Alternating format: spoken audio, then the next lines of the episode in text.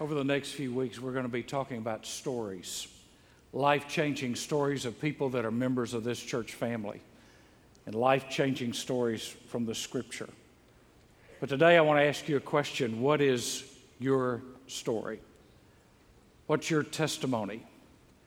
When a person gives a testimony, they give a viable and credible witness. It's an avowal of faith or of profession. It is a testimony before a court of witnesses that you are telling the truth, that this is as it actually happened. When a person gives a testimony, it's a serious declaration of a substantiated fact, a life changing experience. Two stories that I want to look at this morning. One is the story of Pilate. Pilate is one of the saddest stories in all of human history. Here is a man who was hard, who was cold blooded, who was a ruler, who was a leader who governed all of Judea at the time of Christ. And Pilate was one of those men that only cared about staying in power. He had to be in control. He lived in fear that the emperor would take him out of a position of leadership, and he was put in the most disturbed area of the Roman Empire, which was Judea. Constant turmoil there. The time of Passover was a time when many times there would be conflicts between the Jews and the Romans. And now Pilate finds himself at a pivotal moment in history, in the fullness of time. And Jesus Christ, a carpenter from Nazareth, who claims to be the Messiah, is brought before him, and the religious leaders of the day ask him to do something about Jesus. And so, after taking him through beatings and through multiple trials, he condemns Jesus to crucifixion. This is a man who could have made a different choice, who could have taken a different road, but he made a tragic decision no one today would name their child Pilate. You wouldn't even name your dog Pilate because he's such a tainted name in history. He really, in many ways, belongs with all the names that we hear in history and see in the newspaper of people who are vicious and vile and corrupt and evil. Here's a man who they came to him and they said, Now, this carpenter has claimed that he's going to rise from the dead in three days, and you need to do something about it. Now, we're going to be in 1 Corinthians 15, but on the screen, you're going to see these words out of Matthew's Gospel, chapter 27, beginning in verse 62. Now, on the next day, the day after the preparation, the chief priest and the Pharisees gathered together with Pilate and said, Sir, we remember that when he was still alive, that deceiver said, After three days, I am to rise again. Therefore, give orders for the grave to be made secure until the third day. Otherwise, his disciples may come and steal him away and say to the people, He has risen from the dead, and the last deception will be worse than the first. Pilate said to them, You have a guard. Go, make it as secure as you know how. And they went and made the grave secure, and along with the guard, they set a seal on the stone. What a pitiful effort to keep God in a grave. I mean, to keep Jesus in the grave would have like, been like Pilate saying, Go and keep the sun from coming up today. Go and stop the tides from going in and going out. Go and make time stand still because the scripture had prophesied that Messiah would come, and Jesus had said that I will rise again on the third day. There was no seal, there was no guard, there was no effort that it could have been made. If he had called the entire Roman legion to stand in front of that guard, he could not have kept Jesus in that grave. This is an amazing story because if he could have kept Jesus in the grave, then we would have no hope today. We would have no joy. We would have no peace. There would be no forgiveness. There would be no relief from guilt. because we would still be dead in our sins. But here's what God did God did what could not be imagined. Pilate couldn't stop him. The Pharisees could not stop him. The enemies of Christ could not stop him. Christ rose from the dead. I've been there and I've walked in that tomb. I've, I've been to Calvary and I've walked into that empty tomb carved out in the rock, hewn into the rock that had never been used before and has never been used since. Where there's a rut that is there where a stone had once been that had been rolled into its place, that it would have taken a dozen men to move that stone.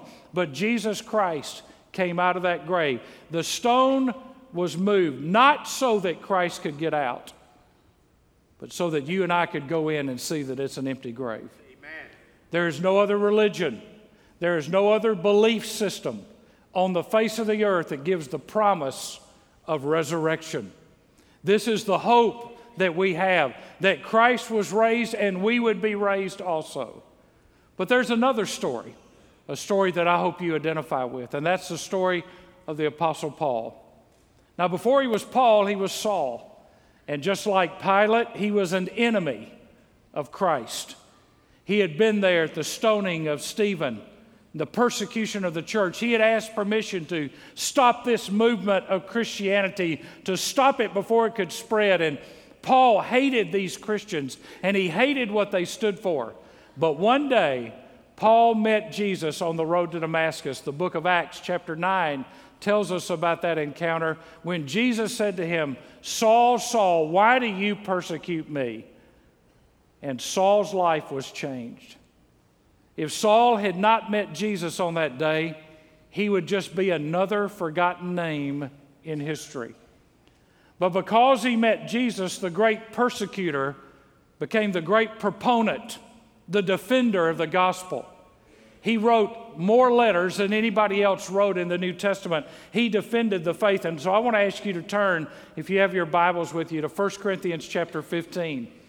A few moments ago, Alex read this text, and I want to read a few more verses there. But 1 Corinthians 15 is Paul's testimony of the resurrection of Jesus Christ.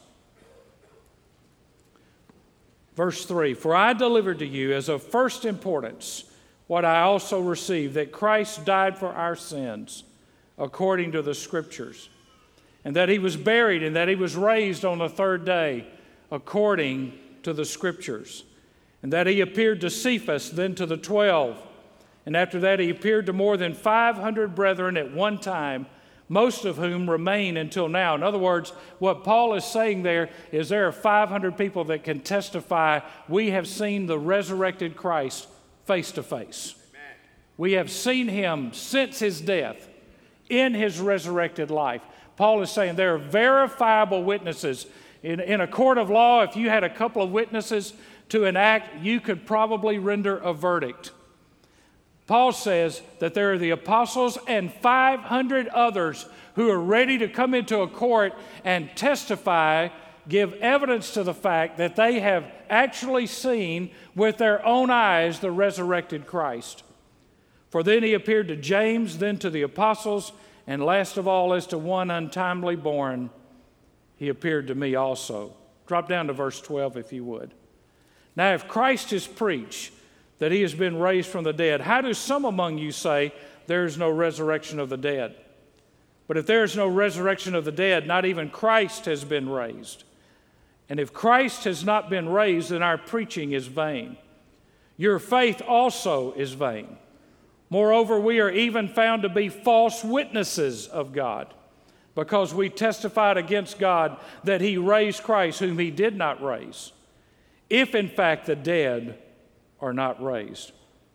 For if the dead are not raised, not even Christ has been raised. And if Christ has not been raised, your faith is worthless and you are still in your sins. Then those also who have fallen asleep in Christ have perished. And if we have hoped in Christ in this life only, we are of all men most to be pitied. Now, I want you to see three statements there. Paul talks about it if there's no resurrection. Paul is saying if there's no resurrection, it would be like looking in a mirror and not seeing yourself. Paul is saying this is so obvious that Christ has been raised from the dead. But look at what he says if Christ is not risen, your faith is in vain. Your faith is in vain. That means that the millions upon millions of people that are gathering and worshiping across this world today that began hours ago in other parts of the world, that their faith is in vain.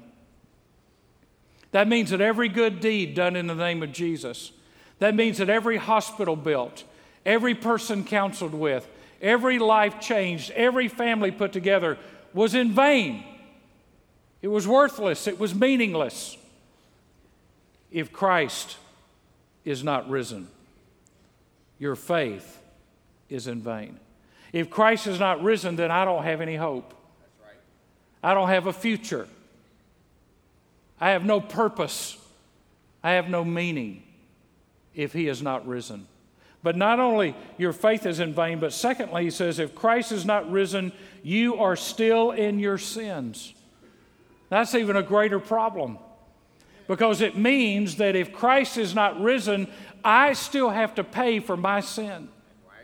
And I can't pay for it. I cannot do enough good deeds to pay the price for my sin that separates me from God. I live in a broken relationship with God, and only through Christ can that bridge be built where I can have a new life and a second chance at life through Jesus Christ. If Christ is not risen, I'm still in sin. I don't have any hope.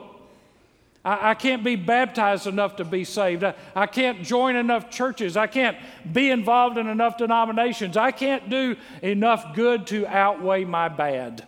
Right. If Christ is not raised, then I'm still in my sin. By the way, what that means is, is if Christ is not raised, then he took on sin and failed. Right. He didn't do what he came to do. It means that Christ tackled your sin and my sin. He died for your sin and for my sin, but he failed because he didn't rise from the grave. The validity of his death is in his resurrection. Many men died, many men were crucified, but only one sinless man ever walked this earth, and only one sinless man ever died, not for his sin, but for the sins of others, and in dying rose again so that we could have life beyond the grave. Paul says this is the gospel. And he says, if Christ is not risen, then, then your sin becomes like your shadow. You can never get away from it. It's always following you, it's always around you, it's always with you, and nothing you can do can get that sin out of your life and take that sin off of you. But Christ has taken your sin. You didn't deserve it, I didn't deserve it. Amen. You didn't merit it, I didn't merit it. You can't buy it, I can't buy it. There's a movie that came out a, a few months ago called Get Low, where this man tries to go in and hand the preacher a wad of money to buy his forgiveness. You can have all the money in the world, and you cannot buy the forgiveness of God. Amen. It is a free gift, freely given to all who will believe. Right. If Christ is not risen, you and I are still in our sin. And, and Paul goes on to talk about all these people that have seen him, but I want you to look at how he describes the gospel. Christ died for our sins according to the scriptures, he was buried, he was raised on the third day according to the scriptures. Now, Paul did not get this by reading a book about it. Paul didn't get this from interviews with other people, although he had talked to other people. Paul got this. He says in the book of Galatians, I did not receive it from any man, nor was I taught it. Rather, I received it by revelation from Jesus Christ. In other words, what Paul is saying is, I am telling you the gospel that God told me. I am giving you what was revealed to me through Jesus Christ. And, and, Paul doesn't just say, you need to watch this. Paul doesn't just say he died. He says he died according to the scriptures. In other words, Jesus Christ was the one person, although many people have claimed to be messiahs or identified as messiahs, and many people have pr- claimed to be prophets and good teachers, Jesus claimed to be the fulfillment of all prophecy and that the Savior would die.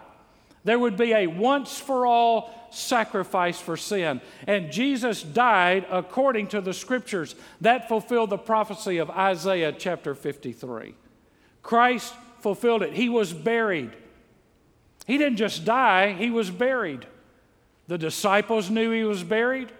The Romans knew he was buried. The guards at the grave knew he was buried. His enemies knew he was buried. They were afraid he was going to come out, but they made sure that he was buried and the grave was sealed. Now, one of the things you need to understand about a Roman guard, when he was charged to guard a post, he was to guard it at the risk of his own life. In other words, if the disciples somehow got a mob and tried to storm that grave and steal the body and pretend that Christ was resurrected, those Roman soldiers would have been left dead on that site before they gave up that guard post. That's how serious it was to guard it. They couldn't be bought off, they couldn't be bribed because to leave their post or to not fulfill their duty meant that they would be killed themselves. He died, he was buried, he was raised on the third day according to the scriptures. That fulfilled prophecies in, in Psalm chapter 16 and, and in the book of Hosea. He was raised on the third day. It was pictured in Jonah, and Jesus said, I'm going to come back on the third day. Now, sometimes the disciples weren't paying good attention, but Christ came back on the third day according to the scriptures. He was not resuscitated, he was not revived, he was not in intensive care. He was alive. He was fully resurrected. He was redeemed. And, and here's the thing that you've got to know Nobody, regardless of what you see, I watched a couple of things on National Geographic Channel yesterday and History Channel, all trying to deny the resurrection and deny that Jesus was who he said he was, and all these experts, and X is a has been and a spurt is a drip under pressure, all these experts talking about what they knew. Well, the first thing I knew is they weren't there. That's right. I didn't see anybody on there 2,000 years old saying, I was there when it happened. First thing I know is they weren't there. Second thing I know is Pilate, the Romans, the Pharisees, the Sadducees, the enemies of Christ could not refute the resurrection. There is no extra biblical material that is out that says they were able to disprove the resurrection. What they had is a problem that they couldn't control and changed lives of people who had been afraid when he was crucified, and now they're going out and telling everybody they know that Jesus Christ is alive. They couldn't contain him. They couldn't hold him. They couldn't stop it because it's not a philosophy and it's not a religion and it's not a myth and it's not a superstition. It's an actual fact. It was according to the scripture written hundreds of years before his death. It was historically verifiable. It was a demonstration of his purpose. It was a demonstration of his power. And it was a demonstration of his promises. You see, here's what you need to know if Christ is not risen, we are of all men most pitied. If Christ is not risen, you should feel sorry for me because I've given my life to preaching this gospel. If Christ is not risen, you should feel sorry for the people that get up Sunday after Sunday and go to church and worship Him and sing songs to Him. You, you, you, should feel sorry for people that believe in the hope of a resurrection at death because if Christ is not risen, we should be pitied. We have a false hope. But can I tell you, I've staked my life on this gospel. I've staked my life on the fact that it is true. I've staked my life on it because I know that I was once lost, but now I'm found. I know that I was once dead in my trespasses and sin, but I've been set free by Jesus Christ. And I no longer have to carry the weight and the guilt of my sin. I've been redeemed by the blood of the Lamb. And so we come to the last one the story of your life, your personal story. You see, each one of us in this room today are watching by television or in one of two camps. We're either in the camp with Pilate. We don't believe that Jesus is who he said he is. We want to seal him up, lock him up. We wash our hands of him. We don't want anything to do with him. We're either in the camp of Pilate or we're in the camp of Paul. We've had a life changing experience. Amen. That happened to me. I was raised in a church. I I went to church from the time I was a baby. I got carried when I was a teenager, I got drugged. But uh, I went to church all the time. I sang in the children's choirs. I was in the missions programs. I sang in the youth choir. I went to Sunday school. I went to church. I carried my Bible. But that didn't save me. That's right. My parents were Christians. That didn't save me. We were Baptist. That sure didn't save me.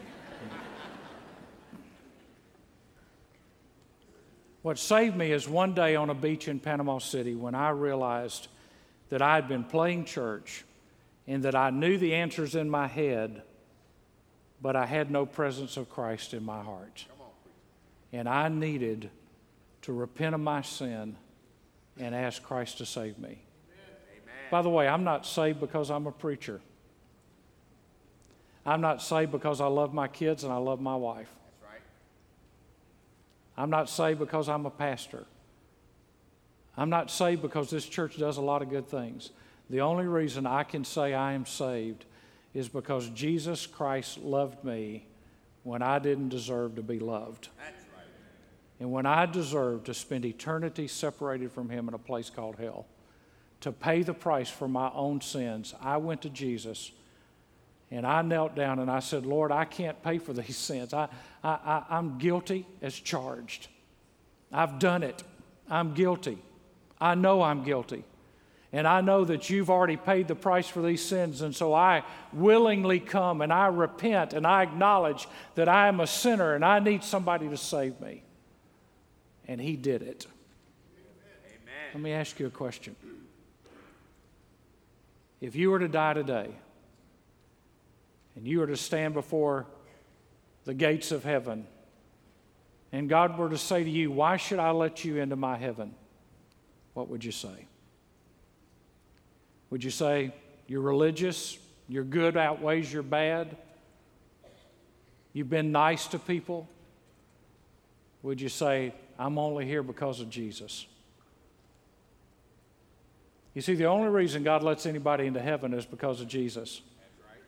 There was an old TV show called This Is Your Life back in the 1950s, and they would bring celebrities in and they would sit them down, and, and then all of a sudden, you know, so and so, this is your life. And they'd play all this little cheesy music, and, and they'd have this host, and somebody, there'd be a voice in the back saying, I remember him when he was in fifth grade, and he was a nice little boy, but he broke a window out during recess one day, and, and we had to take him to the principal's office. Oh, that's Miss McGraw. Come on out, Miss McGraw. And she hugs. Everybody forgets everything. And then they bring family out and friends out. Most everybody's telling a great story about this person. Can I tell you something? One day we're going to stand before God, and there are not going to be any witnesses called to defend us.